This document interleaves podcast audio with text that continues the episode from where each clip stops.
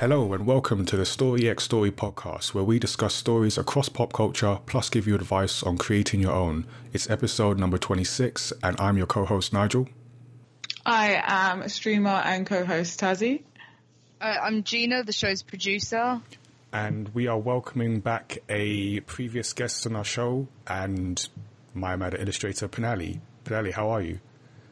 Uh, I'm doing quite well, actually, surprisingly, considering everything. You did sound surprised when you said that, so that I, I, believed, I believed that surprise.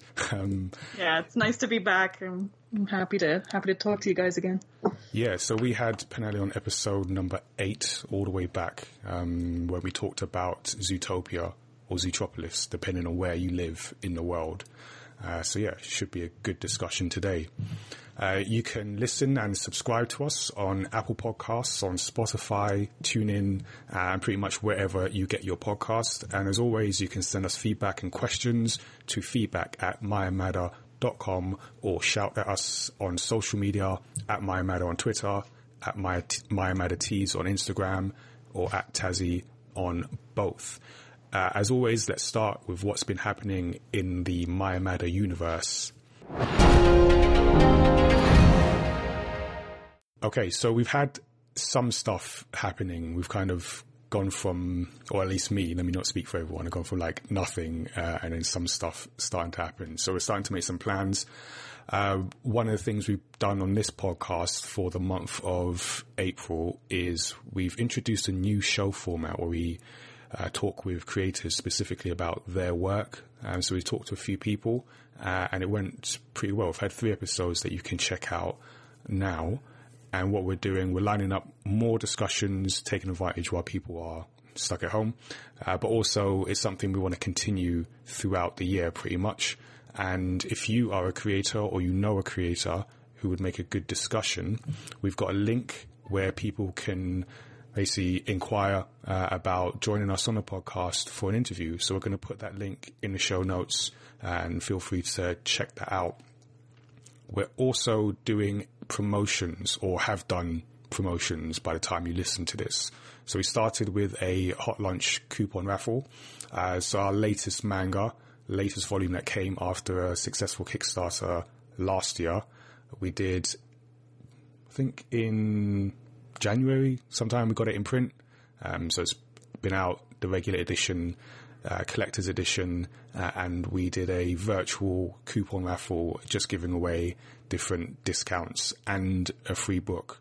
Um so as we record, that coupon raffle ends tomorrow, uh so obviously you're too late for that, but we will likely do it for some of our other titles, Samurai Chef and Serious. So yeah, stay tuned for that. Best thing to do is subscribe to our mailing list, because we send out all the messages, uh, but you can also follow us on social media.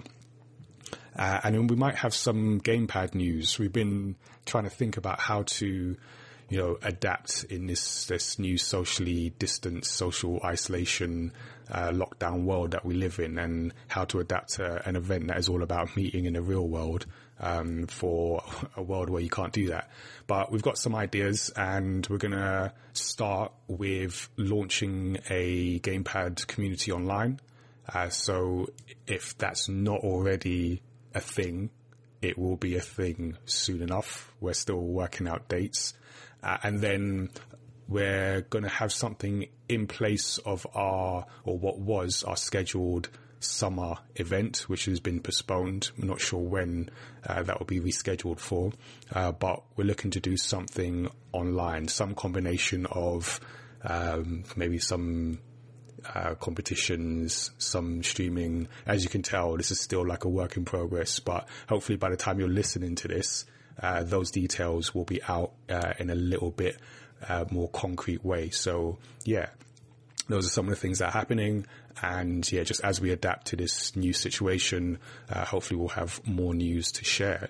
Uh, so Tanya, let's find out what everyone has been consuming story-wise.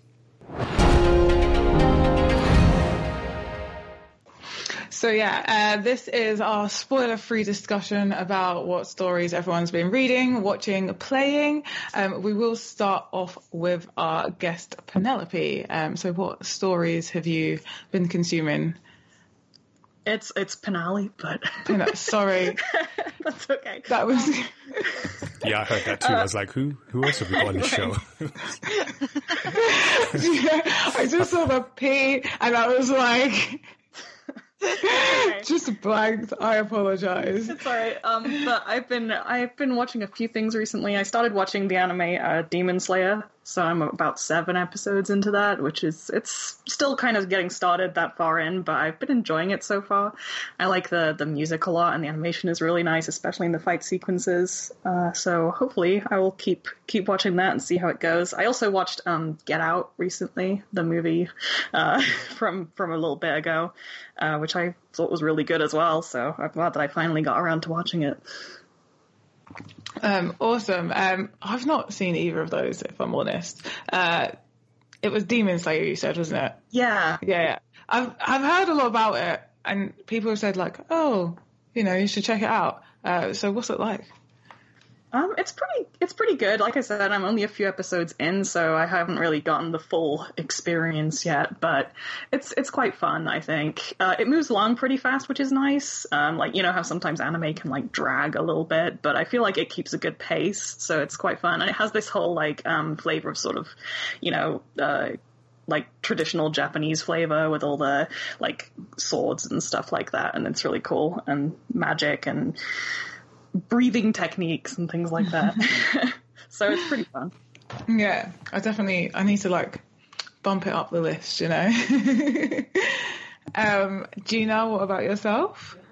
Well, I finally got round to playing the new Pokemon game, which isn't really new anymore, but I've been playing Pokemon Sword, and I finished it uh, like last week or something, and I'm just like trying to fill the Pokedex now, which is taking a lot longer than I wanted because of the stupid weather conditions that you need to catch certain Pokemon, which is like, my I've got a friend who has Shield, and he said that it took him two weeks to catch Corsola because it was just never the right weather.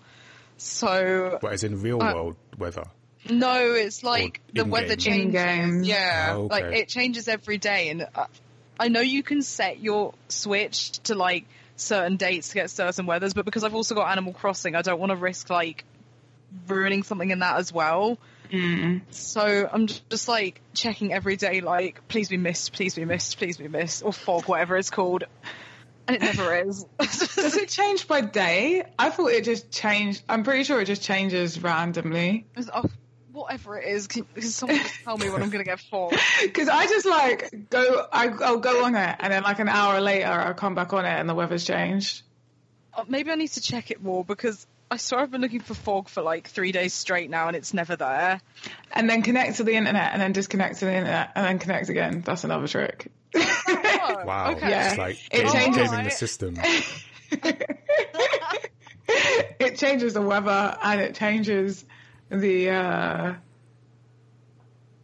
uh, the Dynamax things sometimes. Okay. I haven't quite worked out exactly, but we got really annoyed because um, we were trying to do some Dynamax raids together, and um, like one of the Switches just randomly decided it wanted to disconnect. And oh. When we were connected, like everything had changed, and we was like, oh.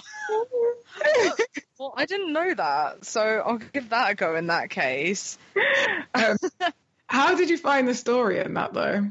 I liked it, but it was so short compared to other Pokemon games, and I know why they've done it. It's because they've got those two expansion passes coming out, and they want to make people pay for more story, basically, because this game was only like thirty hours, and normally Pokemon games are at least fifty. So I'm feeling like any extra bits are going to be in this expansion pass that, I don't know, I feel like they should have just been in the story anyway, but whatever. Yeah, I feel like it took a really long, a really weird turn without any spoilers, but once you um, sort of like defeat the, like you get, you become champion basically. Yeah. Uh, and you think, okay, this is the end. And then it just takes on this bit of story that kind of drags it out. Yeah. And like, it's not even like, I get they wanted a post-game thing, but it's not like in like Gold and Silver where you could go back to Kanto and do the whole thing again. It's like, it's not, wasn't that great. It really felt like it was dragging it out. To be like, I was like, this, this is not story, this is filler, and it's terrible. Yeah. Are you talking about the the the two the two guys? Yeah. And the ridiculous haircuts. Yes. I was like, I was like, no, someone was paid to make these designs. I was about Hop again. Like, Hop, I'm sorry, I really don't like Hop. Um, I actually, you know what? I. He grew on me at the end because I did. You play um Sun and Moon? No, because there's a character in that who's like Hop, but he's just so much better. He's called Hal, and I love him so much. And then Hop came along. I was like, no, you're just a replacement. I don't like you. I've been enraged by Hop since the beginning. I'm like, stop trying to battle me. You're terrible. You're the worst rival I have ever had. Please. It, do you know what? It was when we were fighting the steel Pokemon together and he kept sending out his Dubwool, and I was like, I swear to God, if I see that Dubwool one more time. Please. It's a basic beginning Pokemon, and yes, it's cute and can be useful, but please, it's not your... Stop using it like a main Pokemon. It's not even like it's got good moves. Okay, I'm sorry, moving on. This is not a gaming episode.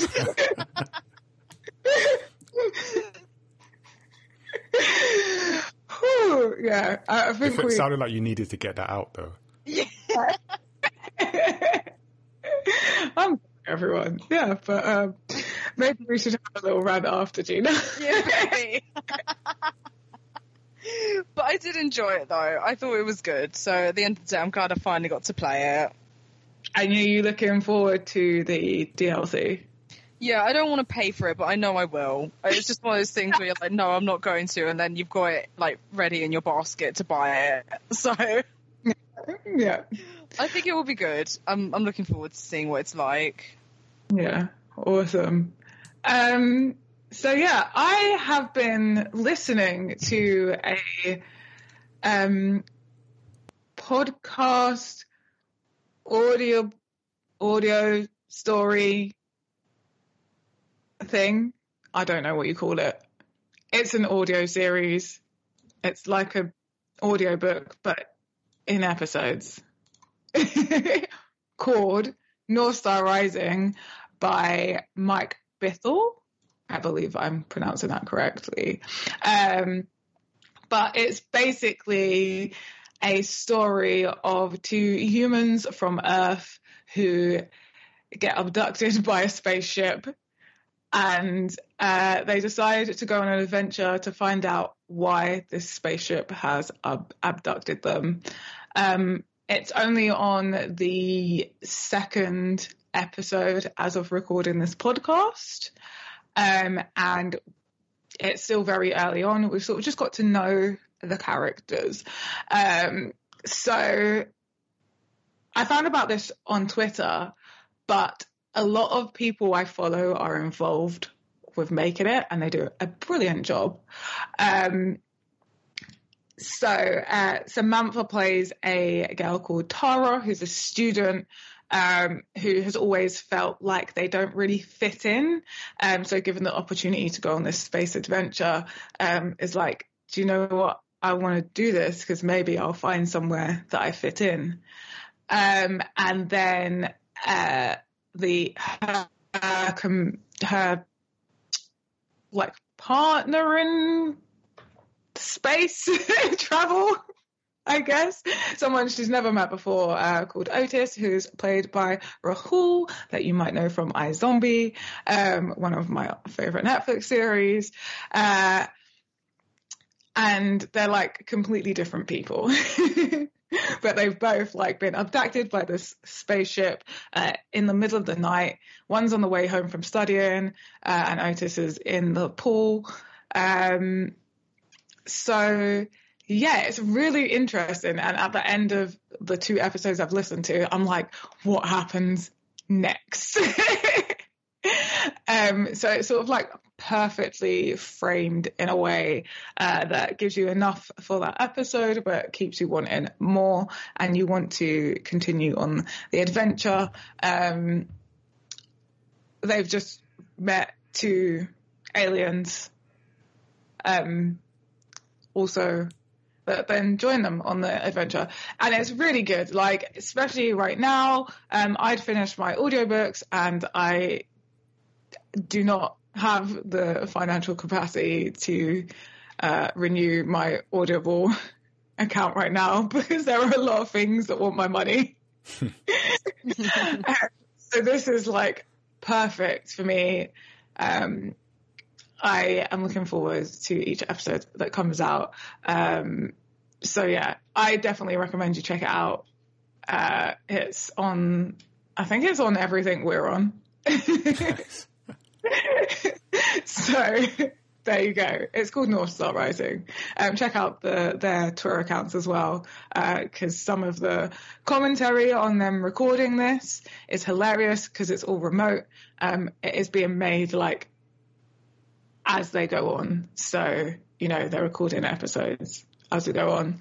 Um, so it's quite hilarious listening to like how that goes down, uh, the relationship between the voice actors and um, the writer. So yeah, no, it's, it's a lot of fun. It's, it's brilliant. Uh, Nigel, what about yourself? Yeah, so I've been sort of consuming a lot of stories. Uh, just a quick shout out to Avatar, which is fantastic. I started season two. Yes. Yeah. Um, but the one I wanted to mention in particular, because Pinali is here, is the uh, His Dark Materials trilogy of books, because uh, Pinali is the one that uh, suggested that I go and, and read them. So I've been making my way through them. Um, it's really weird because uh, I've got a bunch of like fantasy novels uh, in my possession, and just had never... I come across, well, I heard, I knew of the series, but never read it, um, which is really weird and shame on me. But uh, I'm currently reading the third in the series, which is The Amber Spyglass. So I won't say too much about that one because yeah, it would just like inherently spoil uh, the others. But it's a it's an interesting setting because it takes place uh, essentially across a multiverse uh, without giving too much away, but. The, the the story, the first um, in the story, the Northern Lights.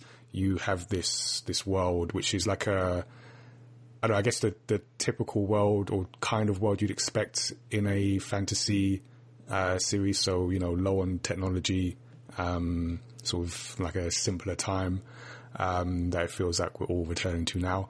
But uh, it centers around this girl called Lyra, and she's really important to. This, I don't know if prophecy um, is the right word. I don't know, Pinali, would you say it's a prophecy that's happening? I think it is something like a prophecy. Yeah, yeah it's just like s- something important to do with, you know, the fate of the universe, something like that. Yeah, yeah, pretty pretty much like literal. Well, not just, just casual. Universe. Exactly, uh, and it's it's interesting the way it builds it up because the the first. Uh, novel in the series you you're very much with uh Lyra and you're learning about her world and what she wants. She just wants to be a kid essentially, and she does has no knowledge of this uh this great importance that she has in in uh in this prophecy, uh and then you get to see the uh the it's Oxford University, or it's called Jordan College uh in this, where she belongs to. She's, she's quite high born, uh even though she acts like she's not. Um, but her uncle kind of sets off on this on this quest, and you kind of learn about the importance uh, to the universe uh, later on. And she's just like unaware. But as she gets deeper and deeper into this, you then learn about some of the other uh, characters, some of the antagonistic characters, and the dangers to her uh, and the people that. I'm trying to like dance around this point, but yeah, the people that will bring her harm. Uh, and it's a very interesting, like, and, and engaging way that the story's been done, because it kind of, it drops you in one world and it introduces you to another and then another. And then it starts to explore like the meaning of the, the universe and, uh, and religion and, and all that stuff. And I wasn't uh, prepared for it to go in that direction, but it's very much like it's a big plot uh, and big in terms of like the concept. So it's like there's a lot going on, uh, and as well as Lyra, you've also got this concept of uh, dust with a capital D, uh, which is like this this like elementary particle that everyone is, or some people are scared of, others are curious about. So that's at the center, and it's like the the deeper they go into this, the more you find out about dust and what it means for the fate of this uh, universe. So yeah, I'm, I'm really enjoying it. I'm on the third um, third and final uh, novel, and yeah, just a lot of things have been thrown at me, but I like the way it's uh, like unraveled. Wait, not unraveled, that sounds like a negative thing, but it's unfolded. There you go. It's unfolded, like the plot and all the different aspects to it. So, uh, yeah, I recommend it if you're a fan uh, of fantasy fantasy novels. To be fair, you probably already read it. Uh, I feel like I was late to the party, but um, put it out there for those that might be interested. I'm still not doing that party. Uh Well, so, you should. It's, I'm, it's sure really good. I'm sure I'll be trailing along after you at some point. I'm um, really glad that, that Nigel is like chewing through it so quickly, because like, I don't think it was that long ago that I recommended it. Yeah, I was, I was like, because I think I started with the I started with the first one, and there was a bit of a gap, and then we had sort of things started to get locked down, and I was like, okay, mm-hmm. I'm just gonna like work my way through this um, and some other comics as well. The likes, as you started to describe it, it started off as like the Lion, the Witch, and the Wardrobe vibes, and then it sounds like it gets into more like Lord of the Rings vibes. mm. Mm. Um, yeah. Okay, so I can't say I can't say things, but yeah, um, I get I get that. It is very questy, but not in the Lord of the Rings sense, because Lord of the Rings is very much, uh, I guess what I can say, Lord of the Rings, the The, the stakes are all clear and everyone knows what the mm. deal is and what they're fighting for, and that's not necessarily the case here. Like the different, as you have different factions, like not everyone knows the whole picture. They just know they've yeah. got to do this thing or help this girl or, or run from these people. And then as you, as the reader, as you start to go, then you start to put all the pieces together from what the different factions know. And the, the girl at the center, it actually knows the least almost. Mm-hmm. Yeah, that's really cool. Nice. Sounds really good. Yeah. Um, so yeah, those are a little taste of uh, things that we've been consuming story-wise. Uh, let's go into our main story discussion. So today we are going to talk about DreamWorks' Megamind, which has been directed by Tom McGrath and stars Will Ferrell, Brad Pitt, and Tina Fey. The last two I didn't actually know until I had to look that up. Didn't quite hit me uh, on first viewing. But anyway, so I'm going to go into a, a recap. But before we do that, just want to get uh, quick opinions of this film um, from Pinali first. Yeah, um, I was actually quite surprised going back to it, because I'd seen it before, like a few years ago, but I didn't, I didn't quite remember it, so I watched it again, and I was quite surprised at how, um, how many different elements there are and how quickly the story moves along. I was never bored. I was, mm. I was like really into it the whole way through, and it was always moving along at such a pace that, that it kept me engaged, and, and yeah, that I, I was surprised at how many like of the topics addressed are like very still relevant nowadays. So that was nice to see. I feel like it held up pretty well. Yeah, yeah. Well, what did you think, Tazzy? Um, so I done the same. I uh, watched it a while ago, um, but watched it again recently to recap. Um, and I remember really enjoying it when I first watched it. I believe I saw it in the cinema. Um, but watching it again, I'm like, oh yeah, I feel like I like it even more now because we've spent so long talking about the Joker on this podcast. Yeah, we have. We have. Um, and so things that I've sort of said about the Joker and not sided with the Joker are very relevant here, but I side with Megamind. Wait, things sense. You've not sided with on the with the Joker, you have with Megamind. So, like, I've brought up a lot with the Joker, like, about, especially with Joaquin Phoenix's yeah. uh, Joker, uh, how you feel for the Joker. Um, but it kind of, like, stop, you know? It's like, I see where everything you're doing is coming from, but I don't agree with oh, what okay. you're doing. Uh, whereas with Megamind, it's like, I see where everything's coming from, and you've you've grown and learnt from from uh, things that have happened to you. Yes. Do you know what I mean? So yeah, yeah. Megamind took the, the path of the path of good in the end, like, and chose that. They had that opportunity and they chose that. Um, yeah, and, I get and that. The Joker doesn't. So it's like, he takes the right lessons from his experiences. Yeah.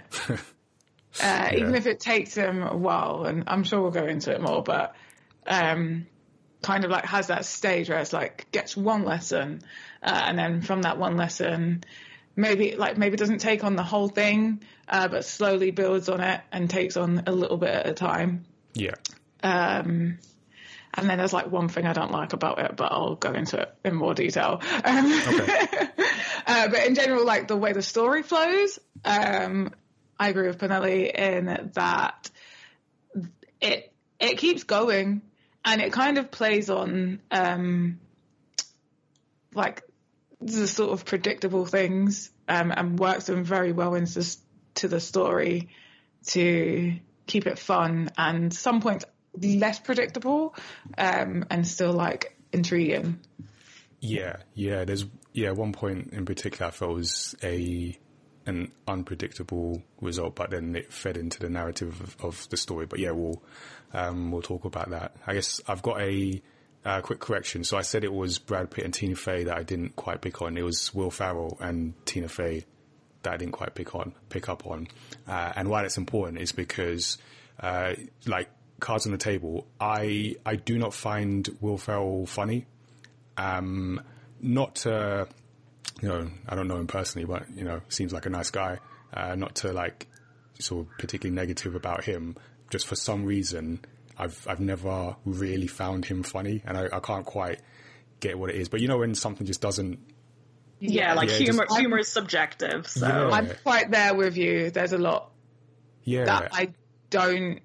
find funny, or a lot of films that he's in that mm-hmm. his comedy part of it is yeah. not what I find funny. yeah. Um, or it only adds a small amount to the exactly. comedy. So, yeah, I don't know, for whatever reason, that's just uh, the case. Um, but then, so that's when I was quite surprised when I realised, oh, Will Ferrell's voicing Megamind, because I found this funny. Um, so maybe I just don't need to see him. And then everything just clicks. So, um, I don't know. But, um, so yeah, I, I watched it, uh, not that long ago for the first time. Like, I think sometime last year I watched it for the first time, and then I watched it, uh, again, uh, and I still found things funny, which is a good sign. And I kind of picked up a few themes on this, uh, second viewing that we'll go into. So yeah, I, I thought it was a cause again, also nice to watch something animation wise that wasn't Disney. Um always good to see what what other people are doing, I guess, kind of step out of the Disney bubble that I think we've spoken about on this podcast um before. I think every time we do a non-Disney one, I'm like, oh yeah, we should do this more often. yeah yeah so we'll yeah we'll make the effort. I mean, if Disney can stop buying up everything, yeah we can get a few more of these episodes in before they do. Um, so yeah, uh, I, I enjoyed it. I, I always feel like the thing about animation, because typically it's, it's pitched at, at, um, younger, a younger audience. Uh, and it's always interesting to see how, uh, they get sort of larger themes into sort of simpler narrative. So I'm always interested in how they, uh, can do that. Just sort of personally interested, and also as someone that makes uh, all ages material, just how you do that. Um, but yeah, we'll kind of get into it. But yeah, let me go into a recap of the story. Uh, so it's a story that starts with two alien orphans being sent to Earth from their dying planets. But while one baby is raised by an affluent, if slightly inattentive parents, the other baby lands in prison, where he grows up to be a super intelligent but neglected outcast. Megamind becomes a supervillain to rival Metro Man, the celebrity defender of Metro City, though his plans are usually always thwarted. For his latest scheme, Megamind kidnaps news reporter Roxanne Ritchie, and lures Metro Man into a fake copper-lined observatory. Metro Man reveals copper to be his weakness, seemingly allowing Megamind to kill him with his death ray. Initially thrilled, Megamind takes over the city but finds that life has no meaning without a superhero to challenge him. A sullen Megamind prepares to destroy the Metro Man Museum, but sees Roxanne and disguises, disguises himself as the museum curator, Bernard. Roxanne inadvertently inspires Megamind, as Bernard, to create a new ser- superhero to fight, which he does using a serum of Metro Man's D N A. However, the serum is accidentally injected into Hal Stewart, Roxanne's dim-witted cameraman. Hal is easily coerced, and using a hologram, hologram disguise, Space Dad, Megamind trains Hal to become the superhero Titan. Meanwhile, Megamind continues to see Roxanne using the Bernard disguise. Thinking Hal is ready, Megamind sets a date for the two to fight, but before they do, Hal discovers Roxanne has no feelings for him as she prepares for a date with Bernard.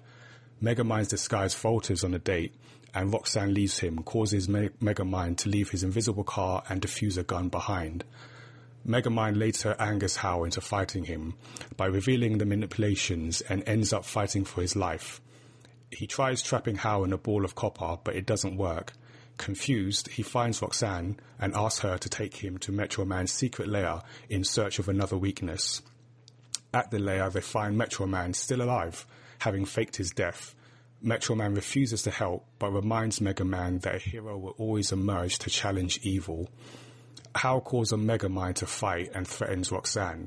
Megamind and Minion use holographic disguise to trick Hal into believing that Metro Man is back, but Hal eventually sees through it and attacks Megamind once again.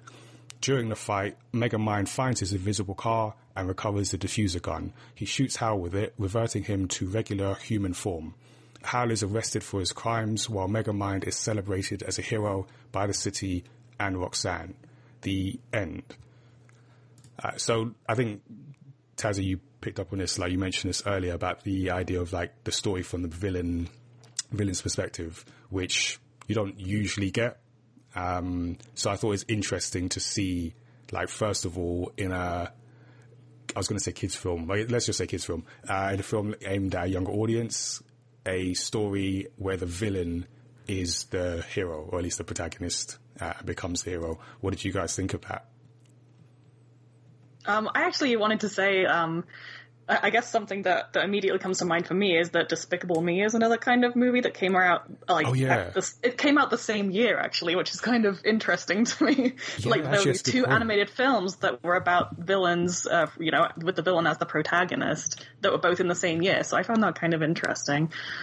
Yeah, that happens a lot with um, film animations, like, where same types, like, different studios will Big bring time. out the same type mm-hmm. of film. Mm-hmm. Um, yeah, maybe, like maybe we should do Despicable Me. Yeah, and compare. um, yeah, I love it. I think uh, showing behind the villain uh, is a a good thing, um, because I think, especially nowadays, um, we have a lot of like, this is good and this is evil. Um, but anime does it a lot, where it's like, do you know what? There are there's not a, a there's not a like solid line between good and evil. There's like shades all in between, and you can come back from that. Like, it's not just a good and evil thing. Yeah, uh, it's a not human just on one thing. Side permanently. Yeah, mm. And you can sort of like, you know, waver through it. Um, And, like, with Megamind, like, Megamind was bullied the whole time.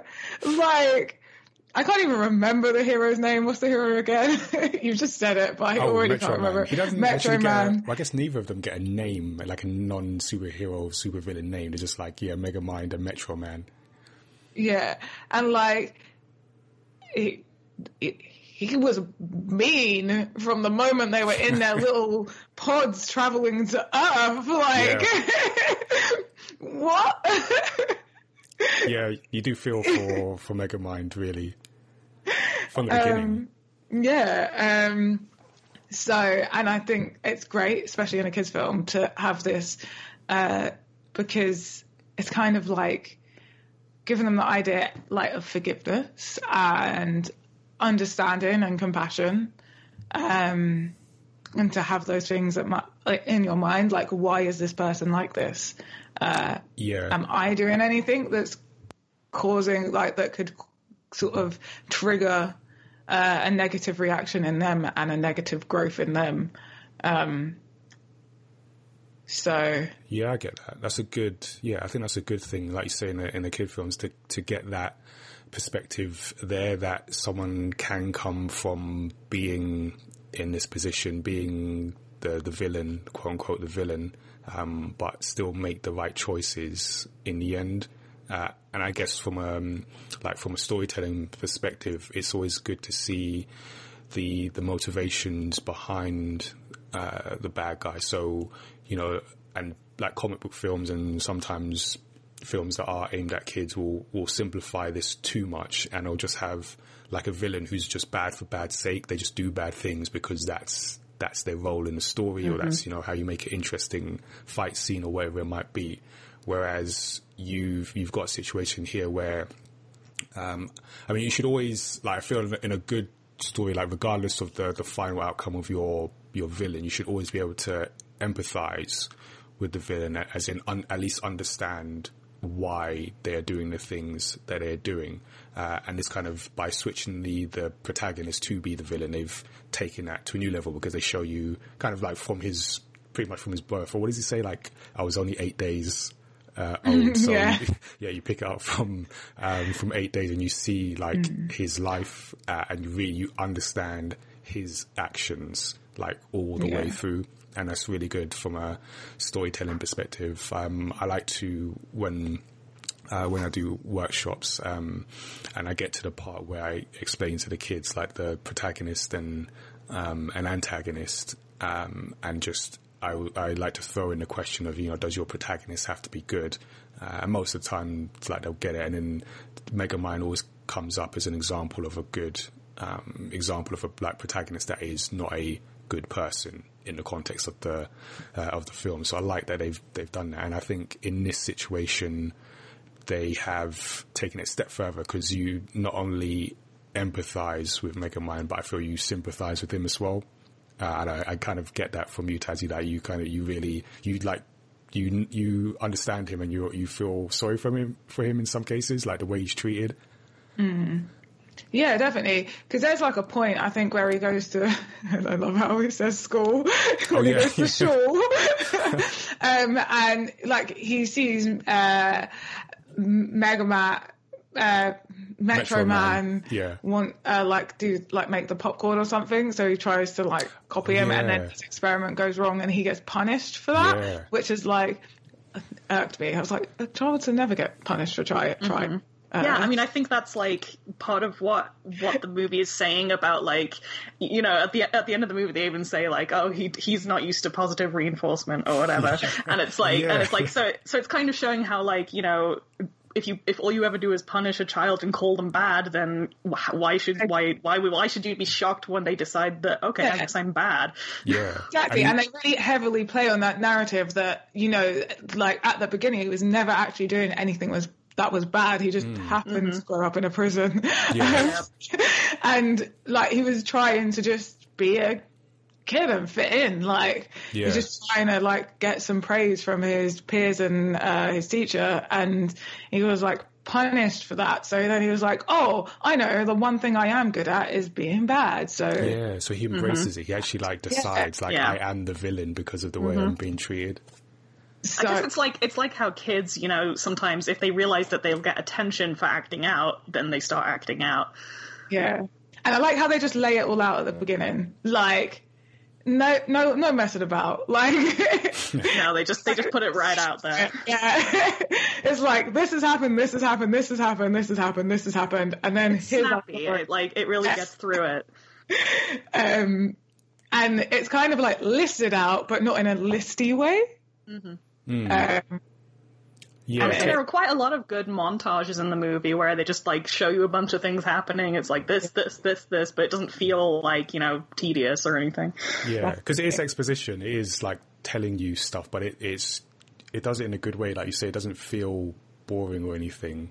Well, it shows you it instead of telling. It's more like showing you it in sequence. Yeah, yeah. It, show, yeah. it shows you, and you kind of, like, you're along for the ride. So it, you're, yeah, exactly. yeah, I guess you're learning, and you're with Megamind as he's growing up, and yeah, responding mm. to those things.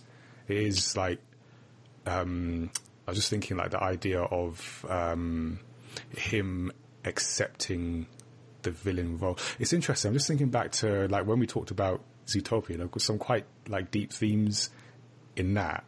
Um, some mm. quite deep ones here as well, because just as That's you're, indeed. yeah, as as you're talking, I'm thinking back to, like, certain situations where I've been in, in workshops, and, you know, I've I've mentioned some workshops in podcast episodes in the past. Uh, I don't usually talk about the bad ones, and there, there have been a few. And sometimes you do, you are in a session with, like, kids who, for whatever reason, they're just, they're, they're not interested, they're not engaged with this or with or school or whatever. Um, and obviously there's always, like, a reason behind it, but you kind of, you see, or at least I see this in the real world, where kids who, they have that negative reinforcement, and they get to a point where they've just accepted, this is what I do. I'm, I'm just like, yeah, um, exactly. Yeah. And it's, it's quite sad in that, in that sense. And yeah, they, they outlined it in a, obviously a, you know, abstracted way here, but they've, like, outlined that process. Mm. I also just, so when I was watching this, I can't help but think, like, is, is Megamind dyslexic? Because huh. He he does mispronounce. There's a lot of words that words. he hmm. he uh, pronounces them how he thinks they're supposed to be spelt, and I and he's really smart. Even though he grew up in a prison and got taught by prisoners, he's yeah. really, really smart. So someone like that smart, you feel that's, like yeah.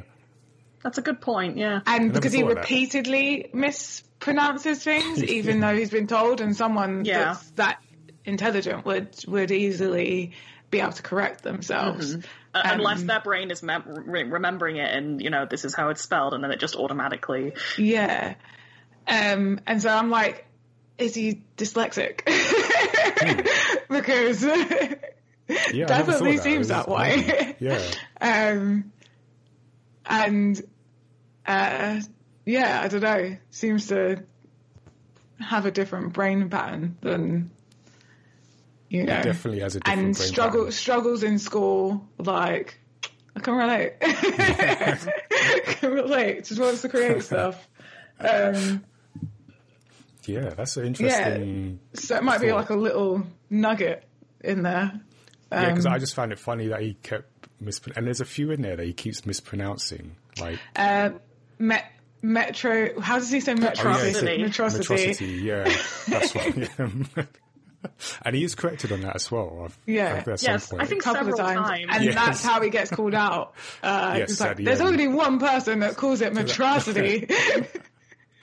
That, yeah, he's an interesting character, and it's the other. There were, like, a couple of other sort of big themes, and, and one of them was the idea of, like, destiny and and choice, and that's something I didn't. like properly pick up on the first watch, but definitely got on the second, where this idea you're you're destined to be sort of who you are, and you have no choice. And even, like, from the very beginning of the the story, where you have these two uh, babies, and you have me- no yeah Megamind is on his way to that, like, that rich household uh, and those kind of slightly distant parents, but I assume uh, a good life or well-to-do uh, life, and then is, like, knocked out straight into prison, and he kind of grows up, and he's in. An, he's they effectively paint him as someone who's in and out of the prison system uh, as he grows up, and he says, like, at the end, there's this idea of um, I think there's a line that says, like, destiny is not the path given to you, but the path we choose for ourselves, uh, and that's mm. painted against, like, the. sort of the, what happens previously in the film, where you have yeah this, like, uh, this idea, this is your path. And there's another line when he's in prison and you meet the, the warden, and the warden says to him, you're a villain, you'll always be a villain, you'll never change, which is kind of a kind of deep thing to say. But, um, but yeah, this idea like, this is who you are, this is all you will be, and you can be no more uh, than that, which is kind of interesting. Mm-hmm. And you see that played out throughout the film. So even with uh, Metro Man, when they discover him uh, still being alive, he says something about uh, like he didn't want to be or didn't want to be the hero anymore, and he feels like he didn't have a choice. So he says something mm. to the effect of he didn't have mm-hmm. a choice but to be the hero. Uh, and then to a sort of lesser extent, you've got like um, the character Hal, who who just feels like he's destined to be with uh, Roxanne for that. So you've got a lot of that um, in the film. Yeah. And then like the play on, um, they kind of like display the strength of willpower in that way as well. Because it's like everything is pitted against Megamind. But even as the villain, everything's pitted against Megamind. Like, yeah. just continuously loses. Um, and then in that scene in uh, Metro Man's secret hideout, um, he, uh, you know, or was it then? Actually, I think I might go. But someone comments on the fact that uh, Megamind never gives up. So why is he giving up now? Oh, like, I think Roxanne says that to him. She mm. says, like, that's one of your best qualities, that you keep trying or you never give up or yeah. something like that. Yeah, that's a good point, actually, yeah. Um, so it's like, even though, like, all the odds are stacked against you and, you know, it feels like, destiny, your like your destiny is set in stone. Uh, you can always like carve that stone out just with willpower. yeah, mm-hmm. yeah. I also I feel it... like the whole um the whole sort of nature versus nurture thing is like it's a very like real message, because I think a lot of people can can relate to it. You know what I mean? Like mm. your parents might like be like, okay, we're signing you up for whatever classes, you're going to do this, and, and and you don't have a choice, even though it might not be like what you're into. And and then there's of course like e- the even even more real like comparison of, you know, you might be born in in poverty or you might be born really well off, and what what does that do about your development? Mm. Definitely, yeah. Definitely. And if, like with Megamind, because he's he's in prison, and even though he, to be fair, he gets like he does get attention and, and affection, or at least what they show from the prisoners. He's just taught all the wrong lessons, and uh-huh. then that, yeah. like that kind of negative reinforcement continues in in shul or school.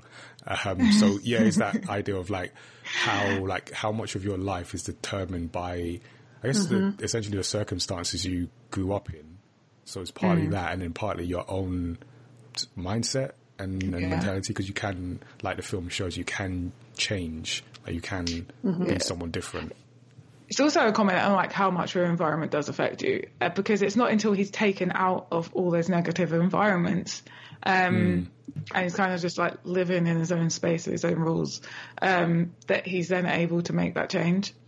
Uh, yeah. And then it is like fueled by being around someone that, even though he's not as himself, but still giving him those, the positive reinforcement and a new environment mm-hmm. that's away from all the toxicity. So, yeah, and even like point. The person that is there to look out for him, being Minion, um, Minion. Yeah. There's that point where it's like, maybe I don't want to be bad, and Minion's oh, yeah. like, that's crazy. Yeah. yeah, I'm doing this for your, you're good for you. It's good for you to be bad. Yeah. Um, but then eventually like comes around and understands. Um, because obviously like Minion's grown up in the same environment. Yeah, that's a good point. Minion's with him all the way. Um, so even the, the people that really do care about you the most, uh, and are, I mean, it's like false positive. I yeah, guess. Actually, I didn't think of that, you know, because yeah, Minion is with him, and he is reinforcing the "you're a villain" thing to Megamind. So, because they're mm. they're the closest until Roxanne enters the picture, and that's what he gets. Like, this is who I'm supposed to be. This is well, literally my minion, and we're just gonna do bad stuff. And when I like uh, when Megamind tries to break out of that, he's in a sense held down, held where he is. by Minion. He's like, no, I'm not mm-hmm. letting you do this. You're the bad yeah. guy. This is what you do. Who, like, had all the best intentions. Yeah, and that's the thing, yeah. Because so, he believed the same thing, that, like, the, the bad was their destiny. So. Yeah. I think the thing is, the thing with Minion is, I have to wonder, like, how, how like, attached was he really to doing all the bad stuff? He seemed to just want to have fun. Like, but then, but then I, I wonder if he, like, brought that out to, to Megamind in that moment because he was afraid of losing Megamind, because, like, there was this bond between them as, like, you know, Good villain point. and Minion. And then he saw, like, you know, Megamind being sort of taken away by Roxanne and stopping being evil. And he's like, well, where's my place in this? Yeah. But also, I think it was, like, a case of, because, oh, Minion's all also known as, like, we're bad. Mm-hmm. So, and he's just always been there to reinforce what Megamind feels his true self is. So he's always been on Megamind's side. Like, Megamind could do anything and he'd be like, yeah. And so Megamind has enforced, they've kind of, like, reinforced each other. Yeah, they've had the same condition. And he's a fish. A fish. So it has, like, a bit less intelligence.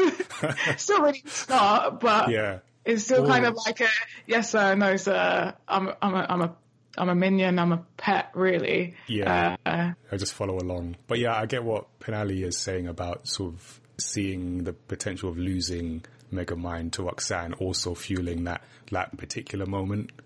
Yeah, yeah, definitely. Uh, just a side thing on, on Minion also is that um, because he is played by David Cross, who also plays the villain sidekick in the Netflix animation Next Gen, and he yeah plays the kind of a similar like uh, humorous uh, role in that. Uh, and then he has a line in um, that just like made me laugh where he's talking about Megamind's parents, and he says. Oh, what is he? He says stuff like, I'm sure they're smiling down from evil heaven, which just like, mm-hmm. made me laugh. But yeah, so Minion, David Cross, like playing the same character. So it's in- interesting to uh, see that. I don't know if either of you have seen Next Gen. Uh, no, I haven't. Hey. Yeah, it's pretty cool. And uh, I have, because we talked about it briefly in the past episode where yeah. I had a slight issue with like the way the robots were portrayed, but uh, it is a cool watch. And yeah, Very, I did. Yeah. I like Minion, uh, even though yeah. he's the bad guy, or was the bad guy. Um, but talking about, like, the villain, and, like, obviously the villain chain, chain I mean, it's really, yeah, the...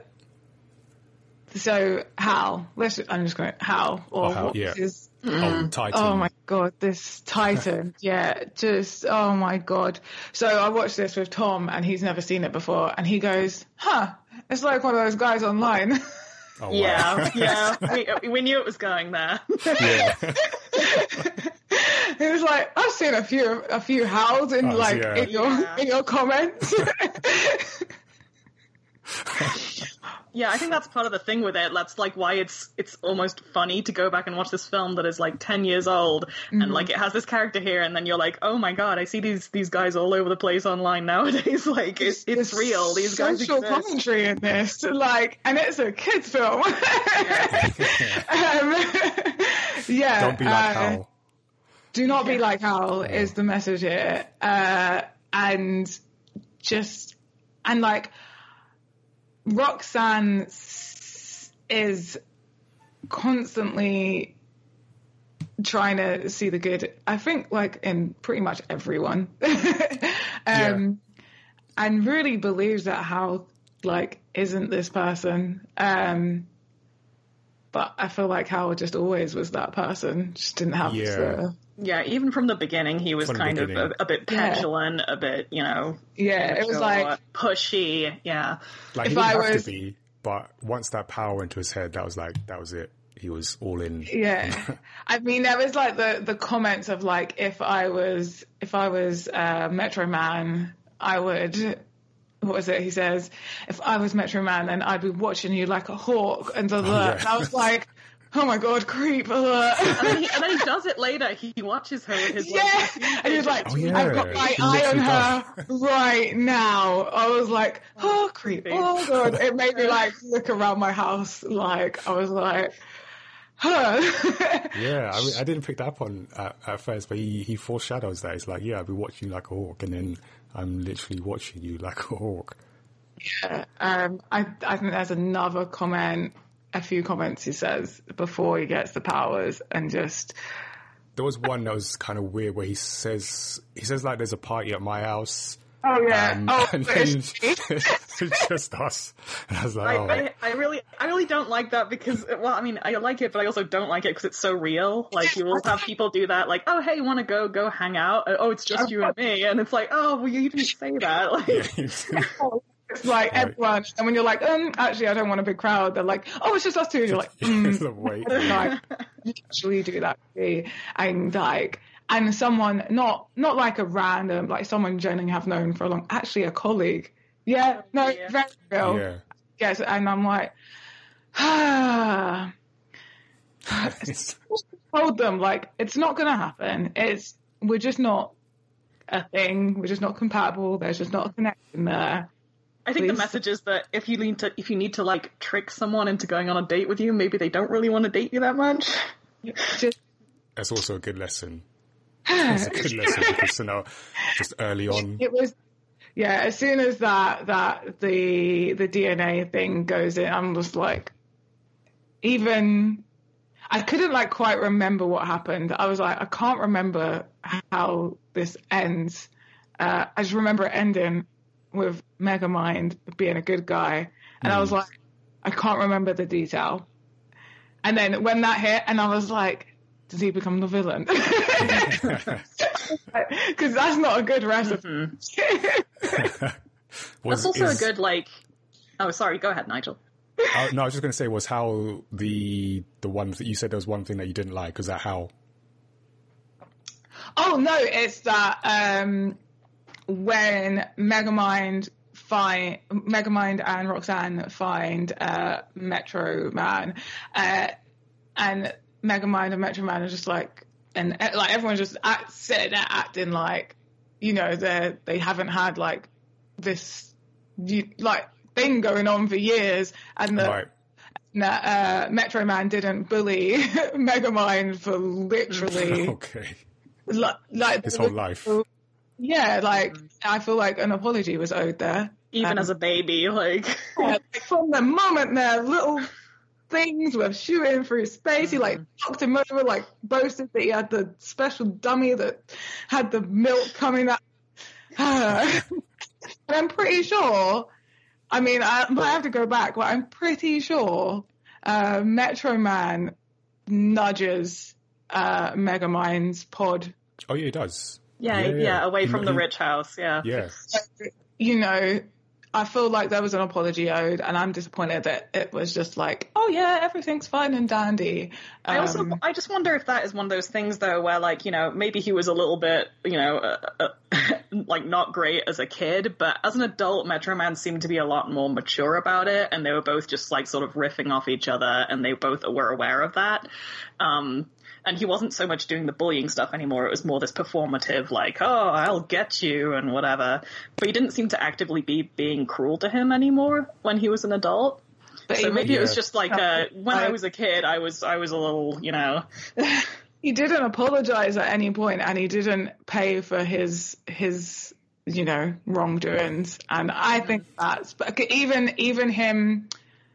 Playing along with like the whole good versus evil, if he didn't want to be a hero, like he should have sat down and talked to Megamind and had a heart to heart. Had heart to heart, like they could have been like buddies. Uh... Do you know what it is like? And I might be looking like too deeply into this, but like, so you say like like how is that guy like Metro Man is is that guy, and sometimes you just have no awareness of your of your uh, privilege, let's just say.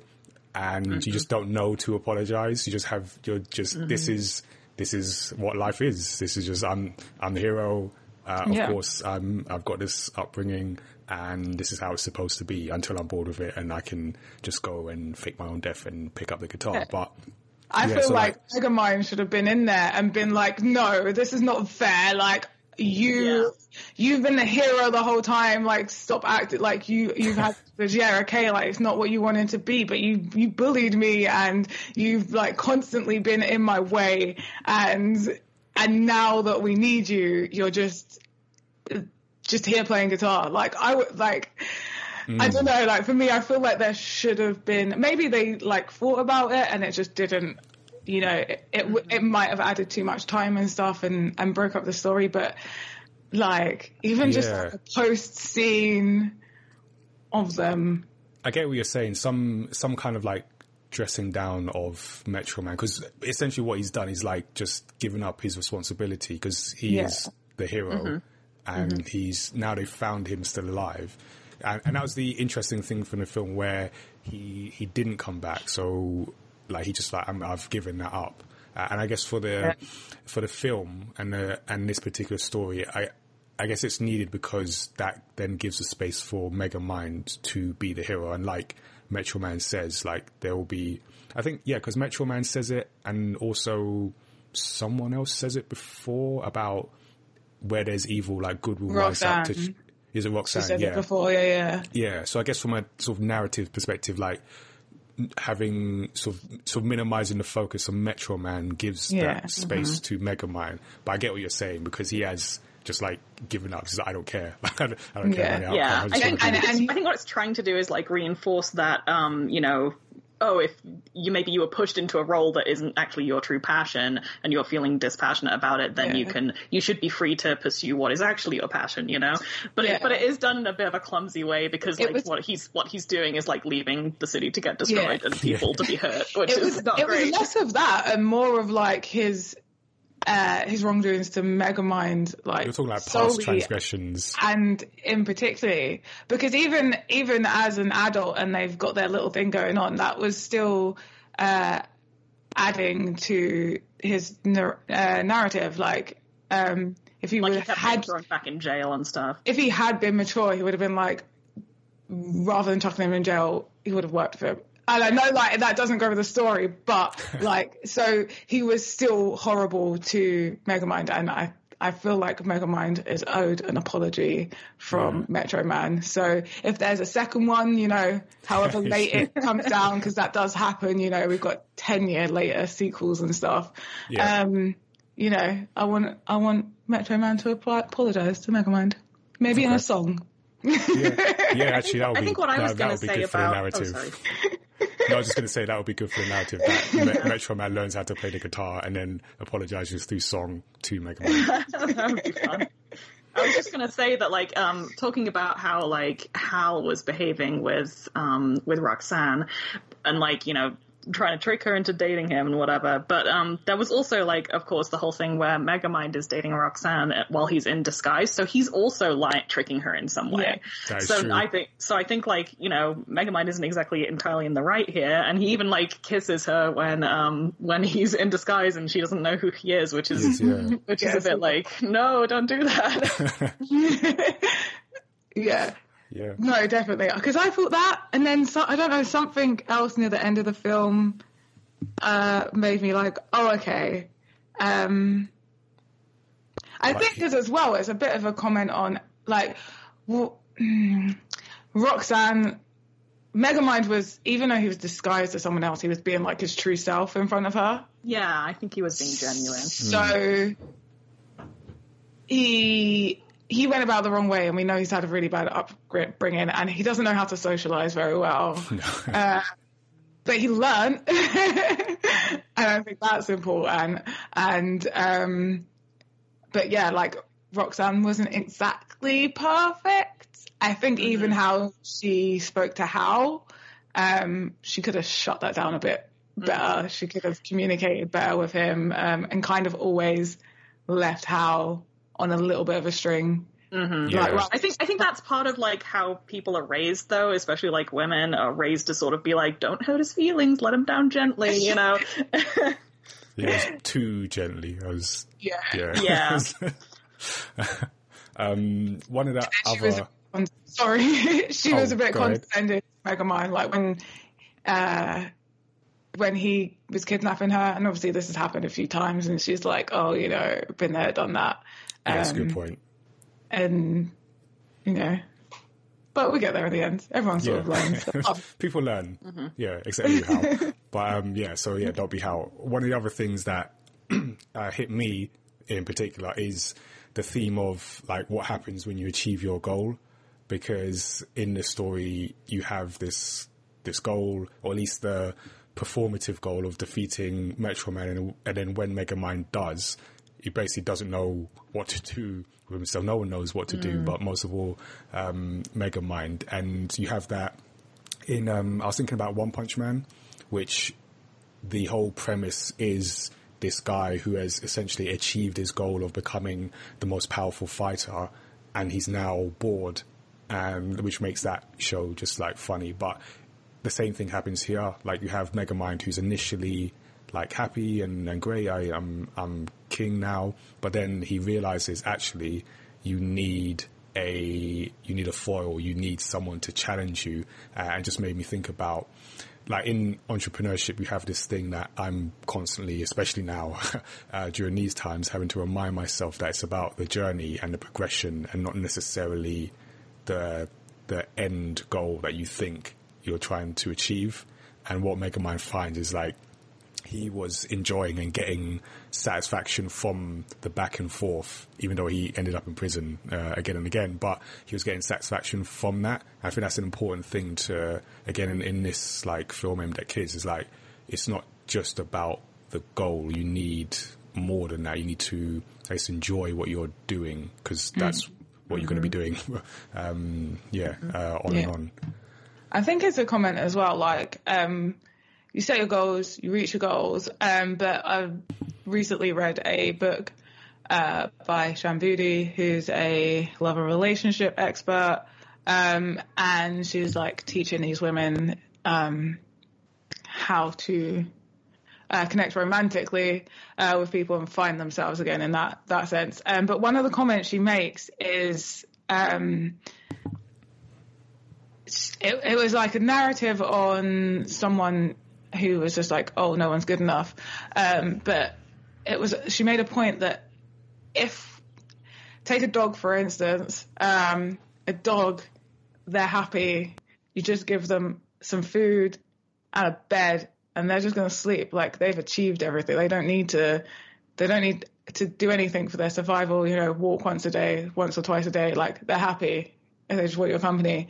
Um, but a human, if a human was in that situation, they would, like, make that bed into a spaceship, because they're never sat, like, as just human nature is yeah. to to progress and grow, and you always need a next goal. yeah, so you always get a new like, goal. Yeah, and um, I think, like, he hits that point where he's not satisfied because he, like, realizes that he had something there with with Metro Man, um, but that it wasn't even the right goal. So it's not even that he reached a goal. Um, it just it wasn't the right goal either. So he just has zero satisfaction because mm-hmm. you know mm. he doesn't necessarily want to be bad. He just felt that that was the only thing he was good at. Um, yeah, sometimes you realise the the goal you think you're aiming for wasn't actually the goal that you wanted or needed. To, yeah, like, it wasn't even on the path. Like, yeah, you know, like some goals you hit and you're like, yes, I hit that goal, I've achieved it, and I'm happy, and it goes in a nice little box of, like, achievements, you know, uh, and then you're, like, happy to move on. But with that one, you couldn't even be happy to, like, find another goal, because that goal in itself was not the achievement. There mm. was no achievement unlocked there. Yeah. Not at all. You just went on some next be... side quest. Oh. I think it might also be sort of a commentary on, like, not defining yourself entirely by one thing. Because yeah. then when he loses that thing, when he loses the I'm the villain who fights Metro Man, that part of his identity, like, is gone. He just complete existential crisis. Yeah, so, like, it's true. Probably, like, this sort of sort of warning message about don't define yourself by one thing, because then if you lose that part, you're going to, like, collapse. Yeah. Uh, and he yeah. doesn't, other than Minion, he doesn't even have any friends or anything. Yeah. Like, even, I think there's one point where he says... Uh, when he's sort of given up on everything, and he's like, I'm going to go home now, and home is the prison. Oh, yeah. He just, he just walks himself back in. Yeah, that is like, really sad. Um, so, yeah, I, I definitely feel you on, like, the don't define yourself by that sort of one goal uh, for all sorts of reasons. But, yeah, it is very much about the journey. And I think um, for me, just, like, as a sports fan, I'm always, like, this also hit me on a sort of sporting level of where you see uh, sports teams or individuals that win again and again and again. And it's like, from um from a fan perspective, you, you sometimes get that, oh, it's boring to see the same team uh, win again, and all, you know, just waiting for them to fall. But uh, I've always mm. found it interesting, because it's it's really hard to, like, when you do get the goal and it's the goal you want, um, to to go again, and you have that crash that comes after you achieve the goal, and you're like, I've done it, and you just, it's just a human thing. You just, you now, you take your foot off the gas, so to speak. Um, but when you see like teams that, or people that win again and again, it, it's a remarkable thing, because it's so hard to do, like, more than once. Mm. And you see a lot of people that do achieve mm. the goal and then go away. But then you see those, those great teams or great sporting personalities that win, and they come back and they win again and they win again. Uh, I'm actually mm-hmm. just watching the, um, uh, the Michael Jordan documentary, The Last Dance. Uh, and you see mm-hmm. a lot of that in there, where like this guy came, uh, won three championships back to back, went, played a different sport, came back, won another three. That's hasn't been done before, like, or hasn't been done since, and that. So yeah, just like a interesting thing there as well. I think it's a bit of commentary on currently, like, every, a lot of people are stuck at home. A lot of people are on furlough and unable to work, work. Um, and I've seen a lot of people bored, Uh, which I don't understand the concept of, because I've never experienced yeah. like like constant boredom. Okay, maybe a point where I'm like, I'm tired and I can't yeah. do anything. Everything costs too much energy and I don't have it, so I'm bored. But not like the boredom that everyone's at, um, because everyone's working. And I thought the point of working was so that you could, like, live and do the thing. I suppose a lot of people are stuck at home, so can't do things that they want. But... yeah. Um, still, like, there's other things that I know people have always been like, oh, I want to learn a language, I want to learn an instrument, I want to learn how to do this and that, and now they're bored, uh, but they're not, because they're defined by their job. Mm. So even though now they've got an opportunity to do whatever random, learn a yeah, random that's thing, a good point, actually. Uh, they're so defined by getting up and doing that job mm. that suddenly this void of not doing that, even though it gives them a chance to do other things, it's like hard, because that that's that that's their role, and yeah, and it's hard to, like, learn a new thing when you feel so defined by mm-hmm. by what you're that doing. Other thing, yeah. I think it's like a, a commentary on on sort of society, that, because, like, you know, how how the current, you know, society is set up, where everyone has a job, everyone does a nine to five, and then after that you're usually exhausted and you don't have time for hobbies or anything like yeah. that. And mm. it's like, it's kind of sad. Like, why do people yeah. have to live this way? I think that people should have enough spare, spare time and energy to, you know, setting your own goals. That's a thing. Like yeah. being able to set your own goals and and follow through on them. Yeah, definitely. Okay. Um, so. And I think, just to, I guess, round off this part of the conversation, just that's a good thing to keep in mind in terms of, while this is a, there's a lot of bad in this situation, and, you know, fully acknowledge uh, sort of the, the negative uh, side of it. I guess for those that are able to, there is, um, you know, a case to argue that we've been given this opportunity to sort of take a step back and, and think about, like, yeah, who am I? What do I, what do I like doing? What can I do? Uh, in a situation, and when we do get back to some kind of normal, like, to yeah maybe look at sort of reprioritizing goals and going for something different. Mm-hmm. Um, so yeah, let us know what you think. We always seem to, I feel like the animation discussions go surprisingly deep, but um, let us know what you think about um, Megamind or life uh, in general. Um, existential crisis, if you're having one. Uh, we probably can't help you, but, you know, just let us know anyway. Um, all right, so we're now going to go into a bit of a storytelling uh, tip in, in the context of Megamind.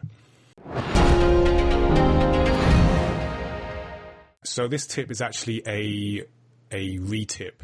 I'm re-tipping, which I don't think is a word, but uh, basically in a previous episode, on episode fifteen, we discussed Birds of Prey, and the story tip there uh, I gave was around the concept of making your protagonist a bad person. Uh, and I felt that in the case of Birds of Prey, it fell short in a few areas that I feel Megamind has done well.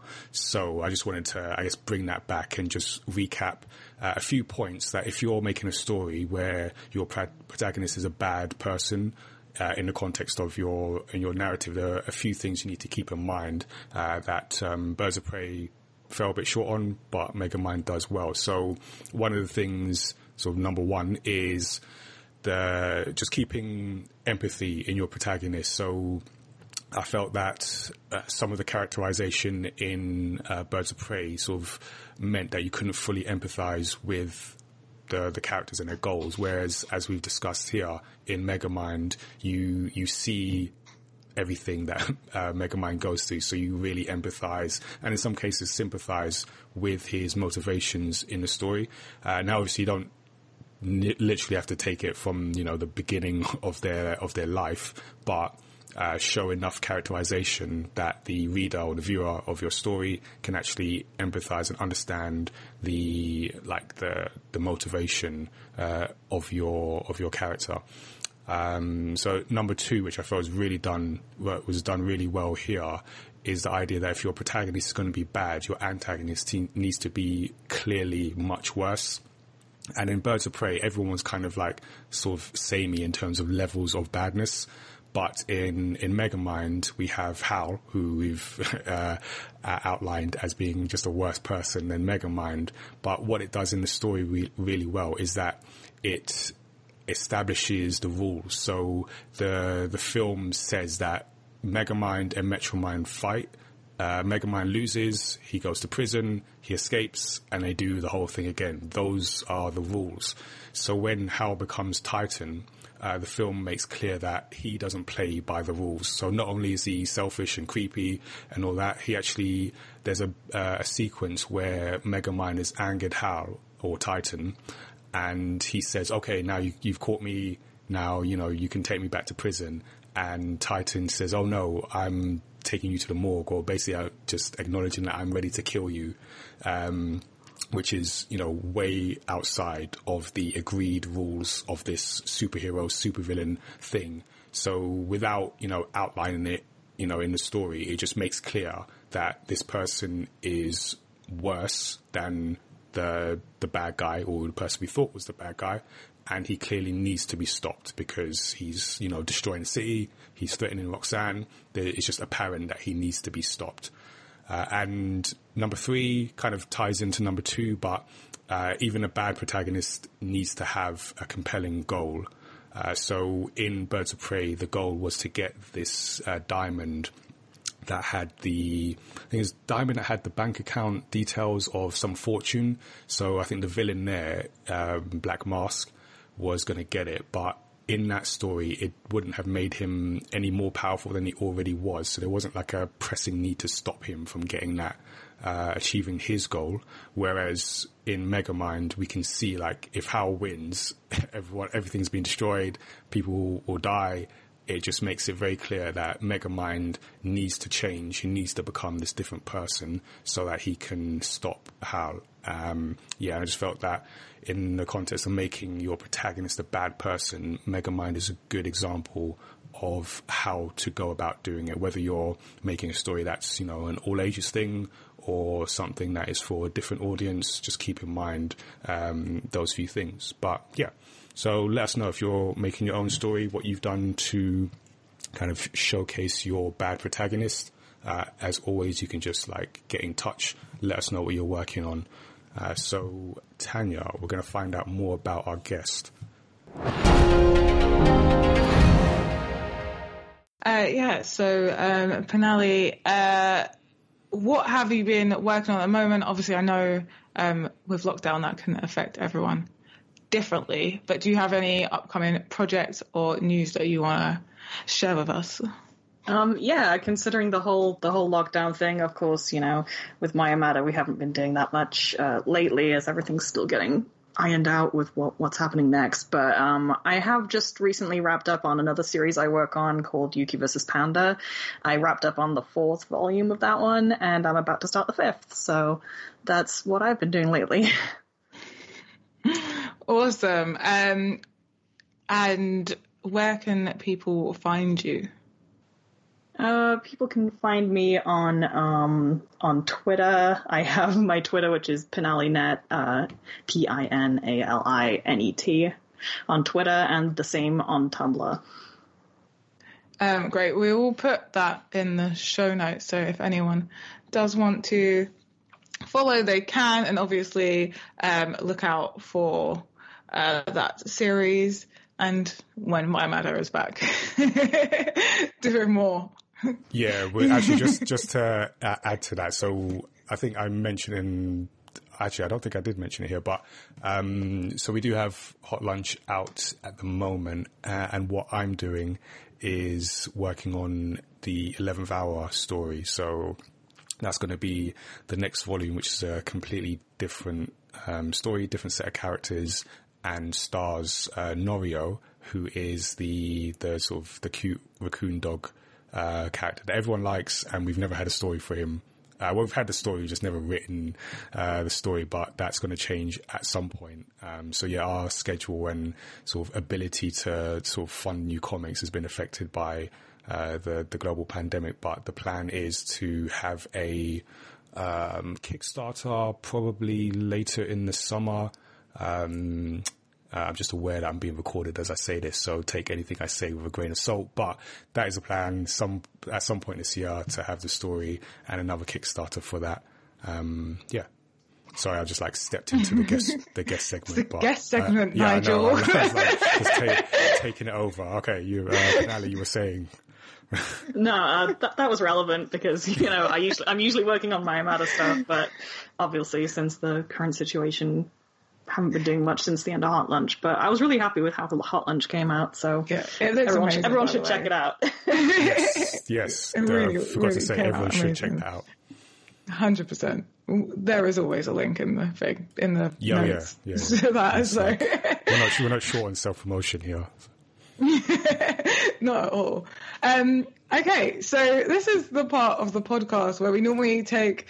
Um, Uh, listener feedback and questions from email and social media, uh, but we've decided to do something a little bit different.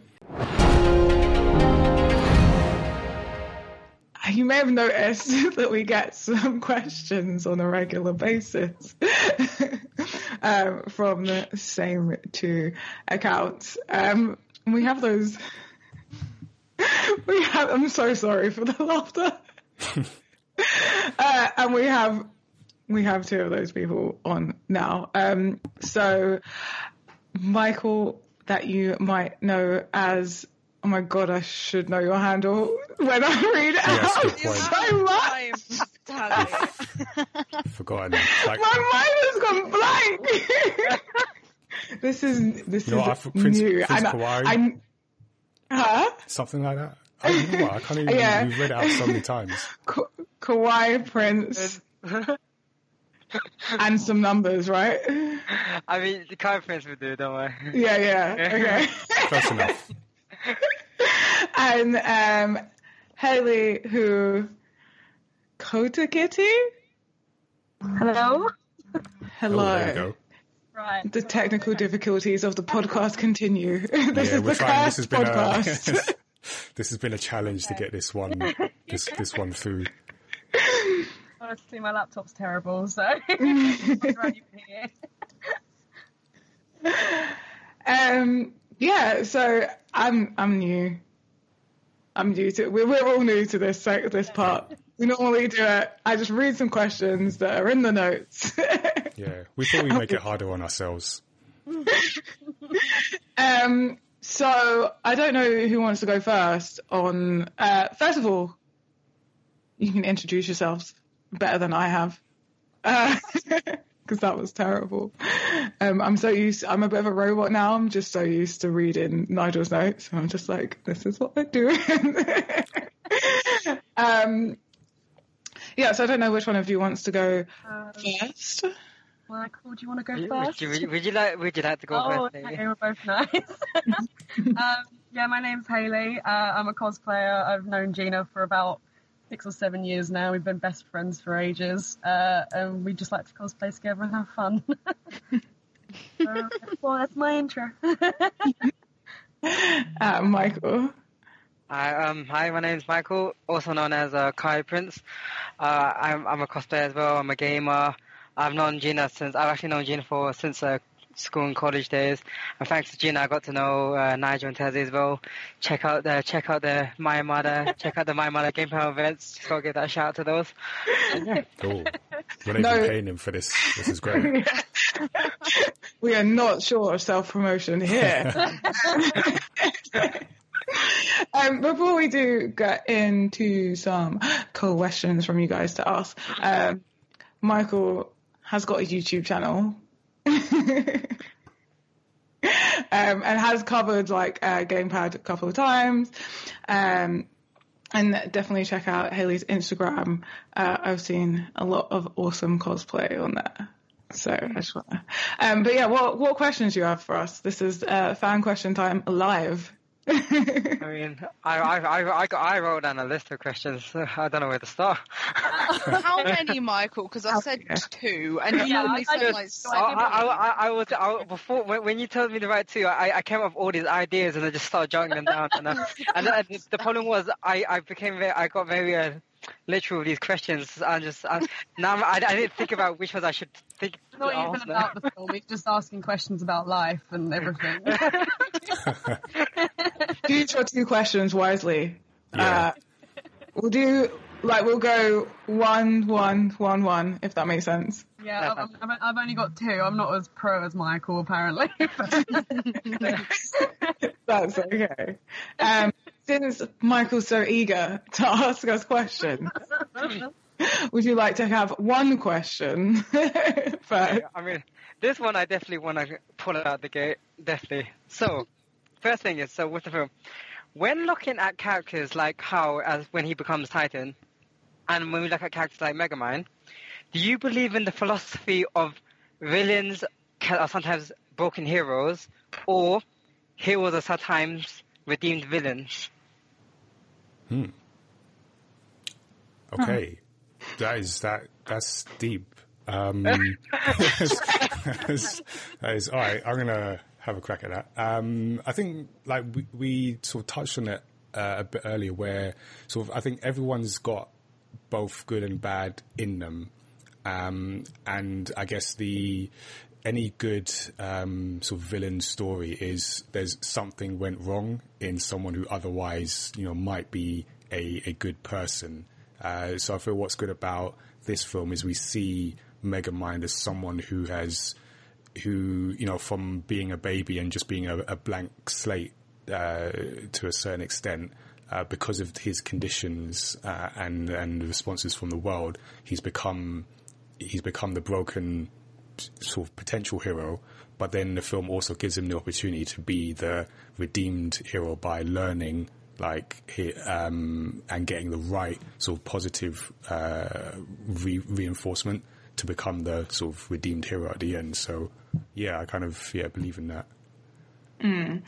I think Megamind, the film, does something different in that it kind of just makes everyone really human rather than like, because even even hero and villains are often like put on some kind of pedestal, even if they don't have powers. They're kind of put on this plane that's separate from normal human life. Um, I think what this film done, and we kind of touched on it earlier, is very real.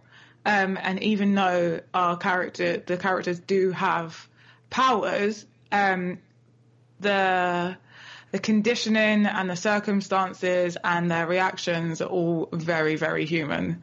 Um, and so it, it's not a case of uh, a a villain, a, you know, a redeemed villain or, or hero and broken hero. It's just lo- it's just humans uh, going through mm. different points in their lives. Sorry, uh, different points in their lives and developing from those points. Some it, they go from being a not great person to then having superpowers and being a terrible person. Uh, And others, it, I don't know, with Megamind, just kind of stumbling along um, and believing that they're a bad person and then figuring out that they don't have to be. Aww. Pinali, um, did you have anything on that? Um, I, I think I agree that, that like, uh, it makes it very real, like they're like people when there's a bit of both in there, because you know how real people aren't all good or all evil. Usually everyone has something in their in their background where they, they did the wrong thing maybe, or someone who might otherwise be like a bad, you know, kind of mischievous kind of person probably has something in their past where they did the right thing. And I think that that makes it very relatable to have those kinds of backstories for heroes and villains. So mm. yeah, I like that. I like that philosophy. Mm. Uh, yeah. I mean, I just, I just want to, it's all right if I can just add a quick note, if that's all right.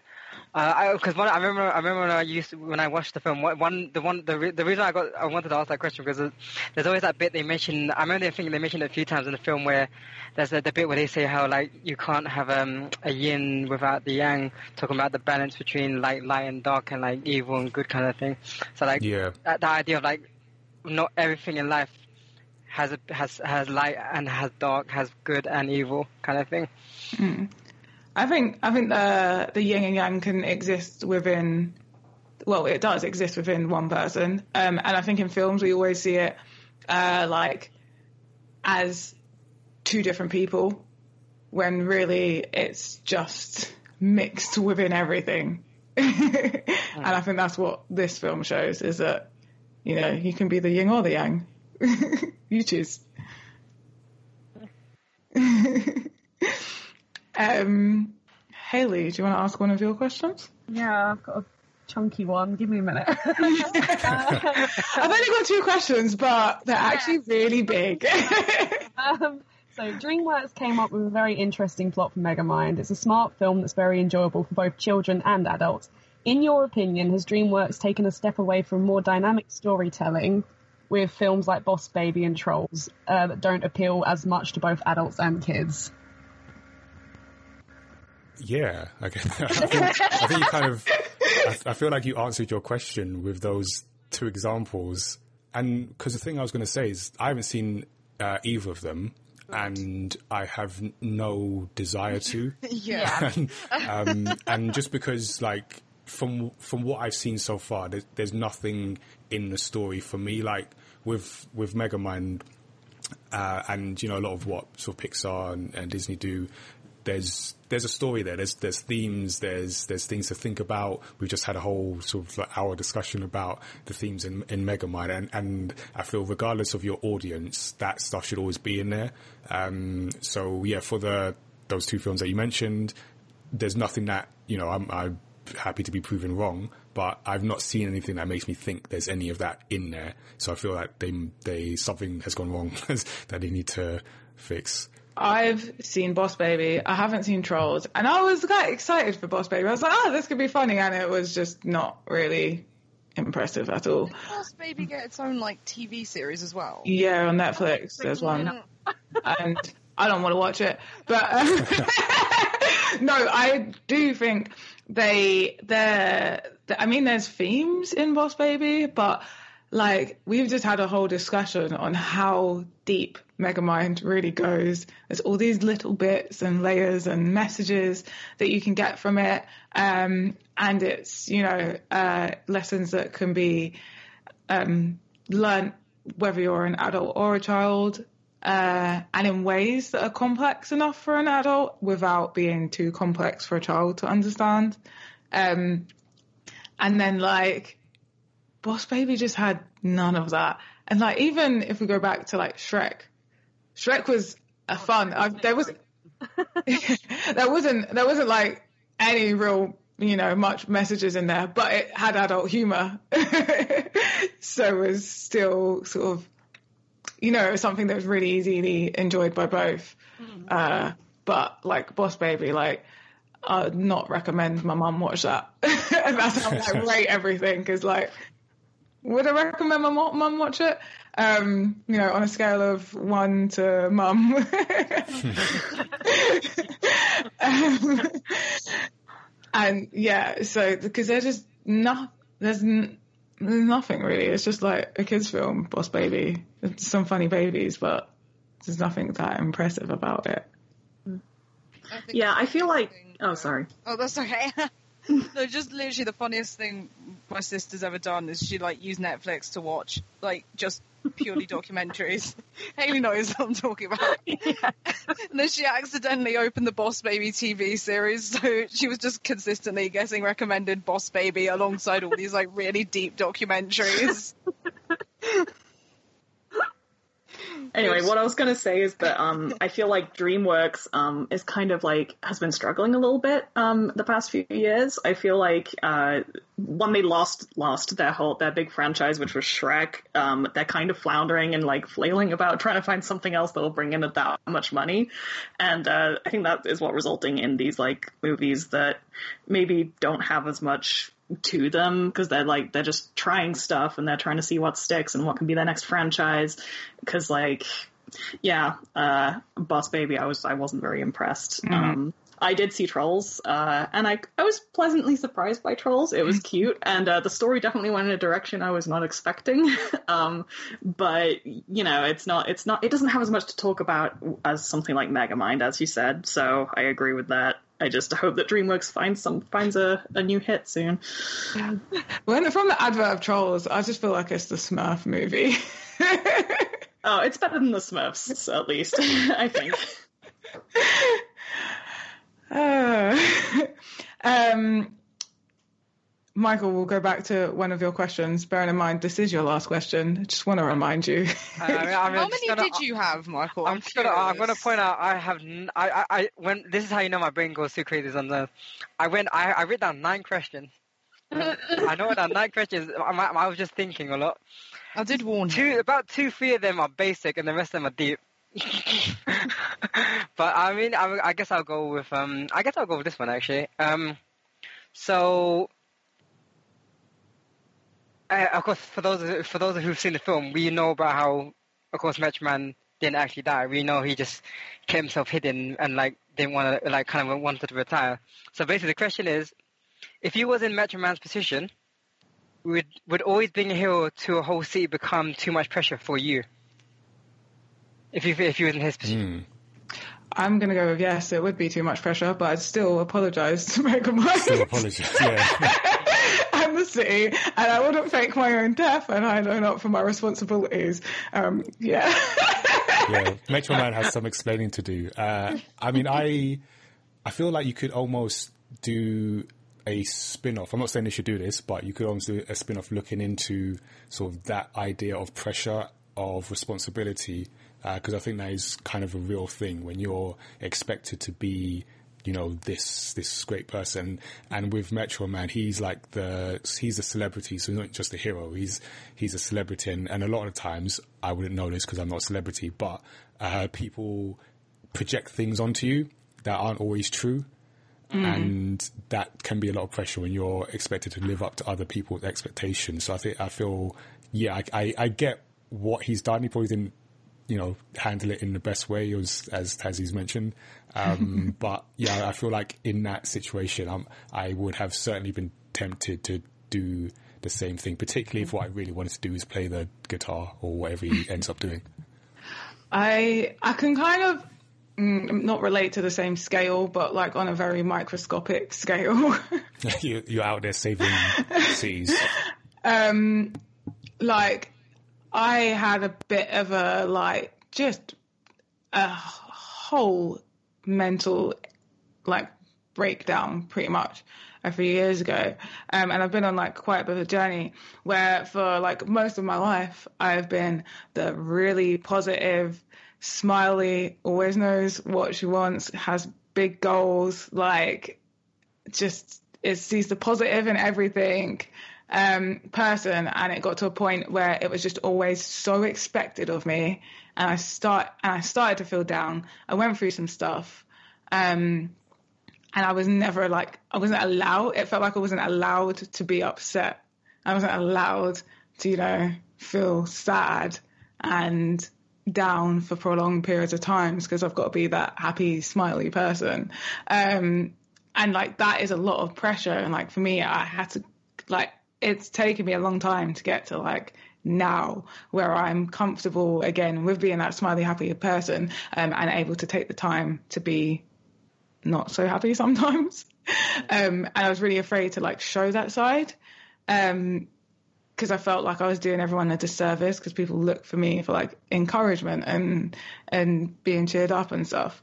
Um, and so I get it. Like I, I did at one point just wanted to shut everyone out and just run away and never see anyone I knew ever again and start a new life, shave my hair off, I don't know.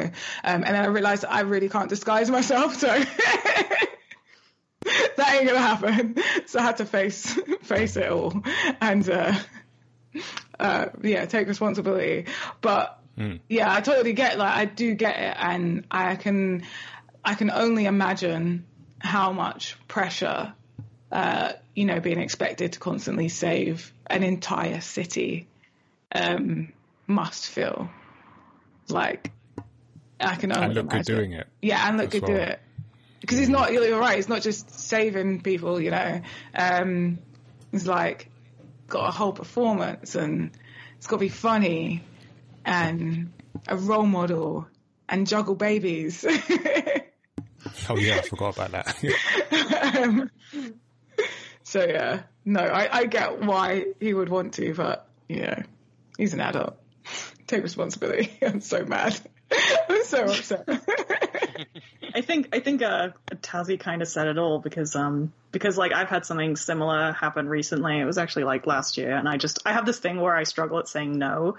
Like everyone will be like, "Oh, could you help me with this? Or could you help me with that?" And I'm just I just I say, "Yeah, yeah, of course, yeah." And then at some point it just gets too much, and I just like totally break down and shut down and whatever. And I had that happen recently, and I'm still sort of recovering from it. So I totally see why Metro Man would do what he did. And, um, but I also think that it's important for him to come back and sort of, you know, own up to it and apologize, as Tazzy said.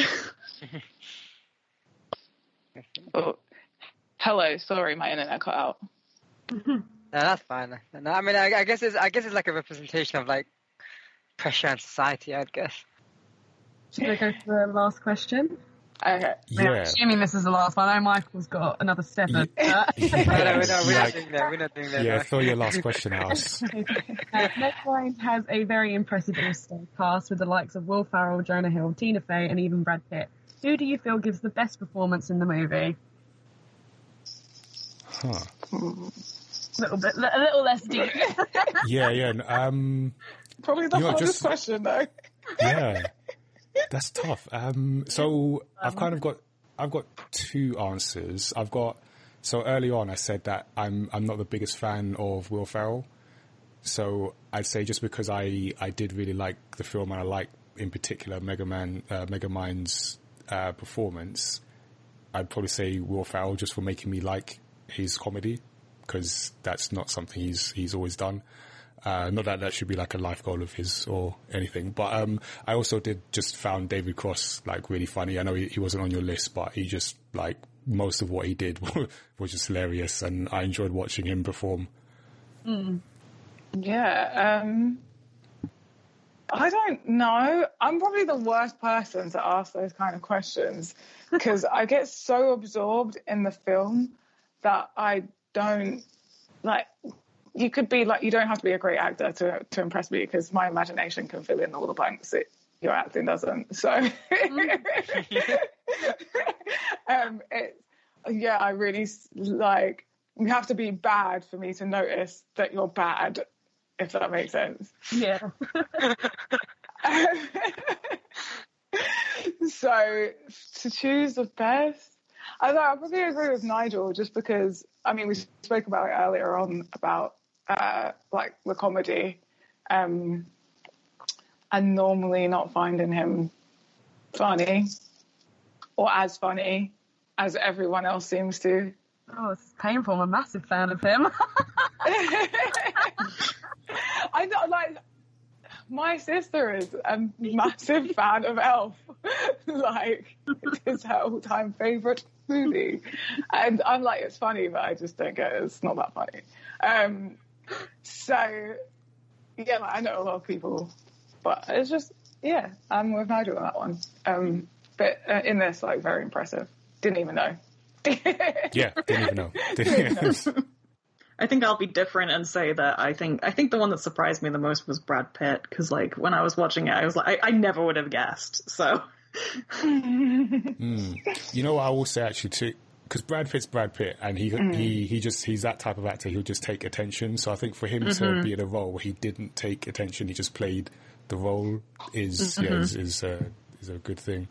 Yeah, I mean, the character just came across as, you know, completely believable, and I didn't, like, I wasn't even thinking about, oh, who's that voice, you know? It just was like, oh, this is the character. But, of mm. course, Will Ferrell also had that effect, so I was very, like, yeah, they they all, they were all just really believable, and the voices fit the characters really well, so I just, I liked them all, really. Yeah.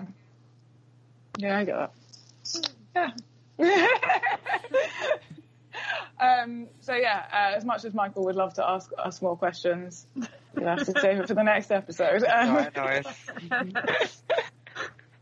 Cool. So yeah, we've just come to the end of the show. Thank you to uh, everyone. Uh, so thank you, Pinali, for joining us. Uh, thank you, Michael and Haley, for your live question uh, and answer session, and we look forward to getting sort of more questions uh, from you in future episodes, definitely, Michael. Uh, so yeah, thank you for having um, us. Thank you for having us. Yes, thank you. Cool. Uh, yeah, like uh, as ever, uh, you can all listen to this uh, episode and all our past episodes uh, wherever you get your podcasts, including Apple Podcasts and Spotify. You can also leave us a message through Anchor. Uh, no guarantee you'll be read out on the show, but it will be listened to. And yeah, just help us reach more people by sharing with your friends, your followers. Uh, as was mentioned, we do make our own manga, and Hot Lunch is our latest one that is out now. You can check that out at mymada.com forward slash manga.